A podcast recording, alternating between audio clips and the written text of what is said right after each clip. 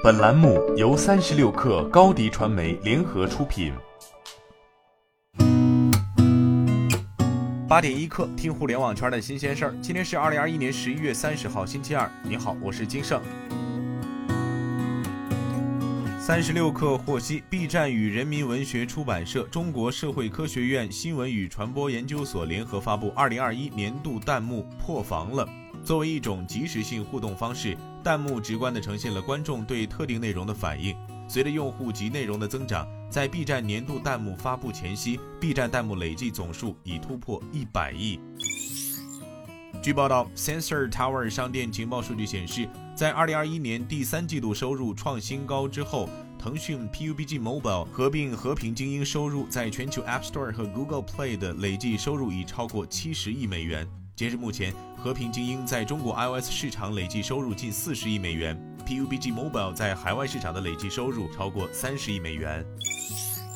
理想汽车发布二零二一年三季度财报，财报显示，理想汽车三季度营收七十七点八亿元，同比增长百分之二百零九点七，市场预期七十三亿元。三季度理想汽车的车辆销售收入为七十三点九亿元。同比增长百分之一百九十九点七，环比增加百分之五十点六，车辆毛利率为百分之二十一点一，上年同期为百分之十九点八，二零二一年二季度为百分之十八点七。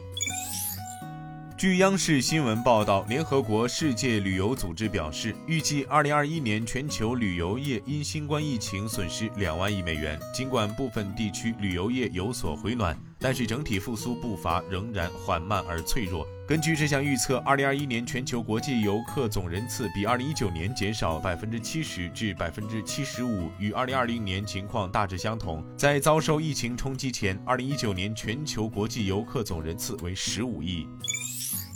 据故宫博物院消息，为进一步贯彻落实《中华人民共和国未成年人保护法》，故宫博物院决定在原有六岁以下或身高一点二米以下儿童以及每周二统一预约的中小学生免费的基础上，试行所有开放日对未成年人免费开放。二零二一年十二月三号二十时起。可通过故宫博物院售票网站、故宫博物院观众服务微信公众号预约二零二一年十二月十号以后的未成年人免费门票，含珍宝馆、钟表馆。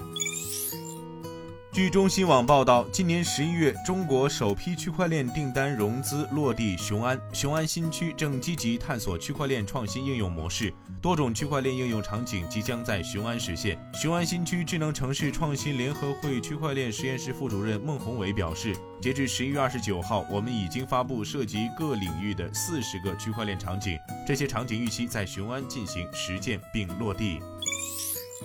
据 TechWeb 报道，苹果全球电池开发主管 Sonho On 已离开苹果，跳槽至大众，负责大众的电池开发工作。报道称，苹果汽车的概念化和生产问题是 Sonho On 离开苹果公司的一个重要原因。苹果公司计划在2025年推出一款名为 Apple Car 的全自动驾驶电动汽车。这款车没有方向盘和踏板，目前这款车对该公司来说仍是个未知数。今天咱们就先聊到这儿，我是金盛八点一刻，咱们明天见。